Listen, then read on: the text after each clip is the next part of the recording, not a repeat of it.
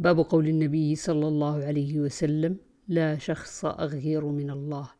عن المغيرة قال قال سعد بن عبادة لو رأيت رجلا مع امرأتي لضربته بالسيف غير مصفح. فبلغ ذلك رسول الله صلى الله عليه وسلم فقال تعجبون من غيرة سعد؟ والله لأنا أغير منه والله أغير مني. ومن أجل غيرة الله حرم الفواحش ما ظهر منها وما بطل ولا أحد أحب إليه العذر من الله. ومن أجل ذلك بعث المنذرين والمبشرين. ولا أحد أحب إليه المدحة من الله. ومن أجل ذلك وعد الله الجنة. وفي رواية لا شخص أغير من الله. باب قل أي شيء أكبر شهادة.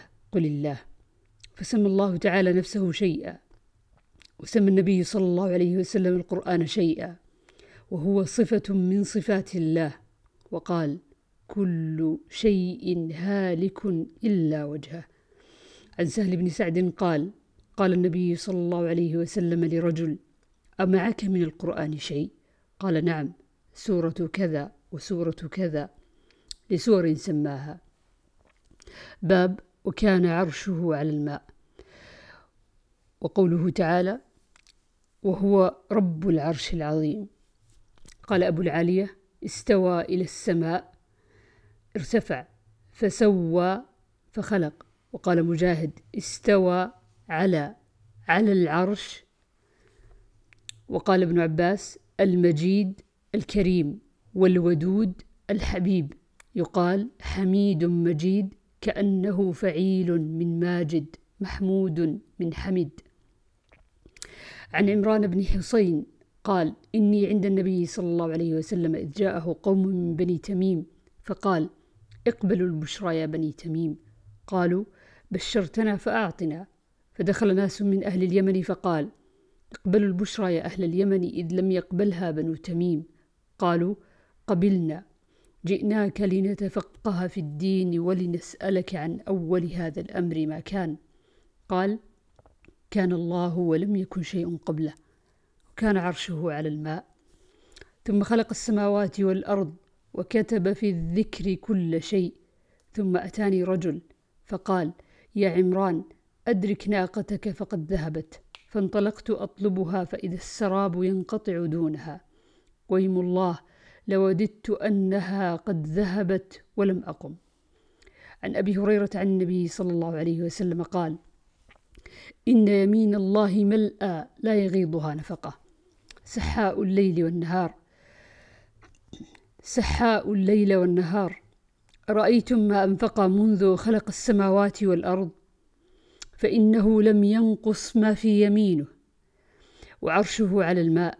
وبيده الأخرى الفيض. أو القبض يرفع ويخفض. عن أنس قال جاء زيد بن حارثة يشكو فجعل النبي صلى الله عليه وسلم يقول اتق الله وأمسك عليك زوجك. قال أنس لو كان رسول الله صلى الله عليه وسلم كاتما شيئا لكتم هذا. قال فكانت زينب تفخر على أزواج النبي صلى الله عليه وسلم تقول زوجكن أهاليكن وزوجني الله من فوق سبع سماوات. وعن ثابت. وتخفي في نفسك ما الله مبديه وتخشى الناس. نزلت في شأن زينب وزيد بن حارثة.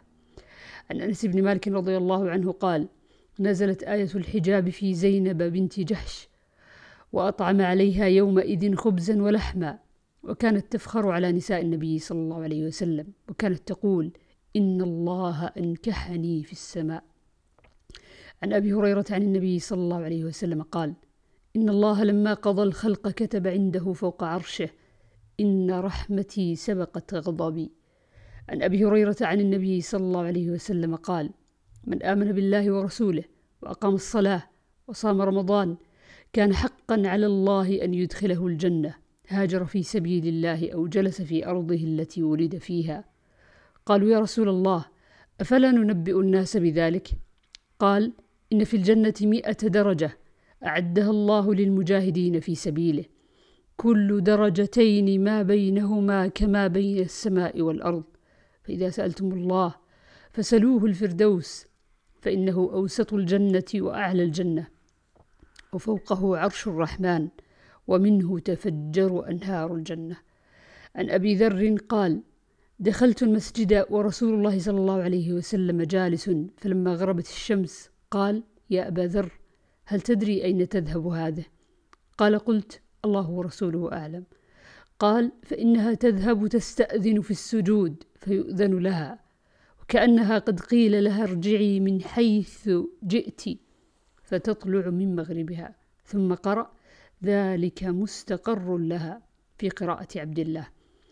عن ابن السباق أن زيد بن ثابت حدثه قال أرسل إلي أبو بكر فتتبعت القرآن حتى وجدت آخر سورة التوبة مع أبي خزيمة الأنصاري.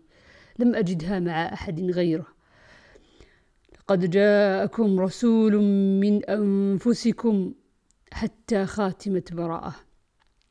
عن ابن عباس رضي الله عنهما قال كان النبي صلى الله عليه وسلم يقول عند الكرب لا إله إلا الله العليم الحليم لا إله إلا الله رب العرش العظيم. لا إله إلا الله رب السماوات ورب الأرض ورب العرش الكريم. عن أبي سعيد الخدري عن النبي صلى الله عليه وسلم قال قال النبي صلى الله عليه وسلم يصعقون يوم القيامة فإذا أنا بموسى آخذ بقائمة من قوائم العرش. عن أبي هريرة عن النبي صلى الله عليه وسلم قال فأكون أول من بعث فإذا موسى آخذ بالعرش.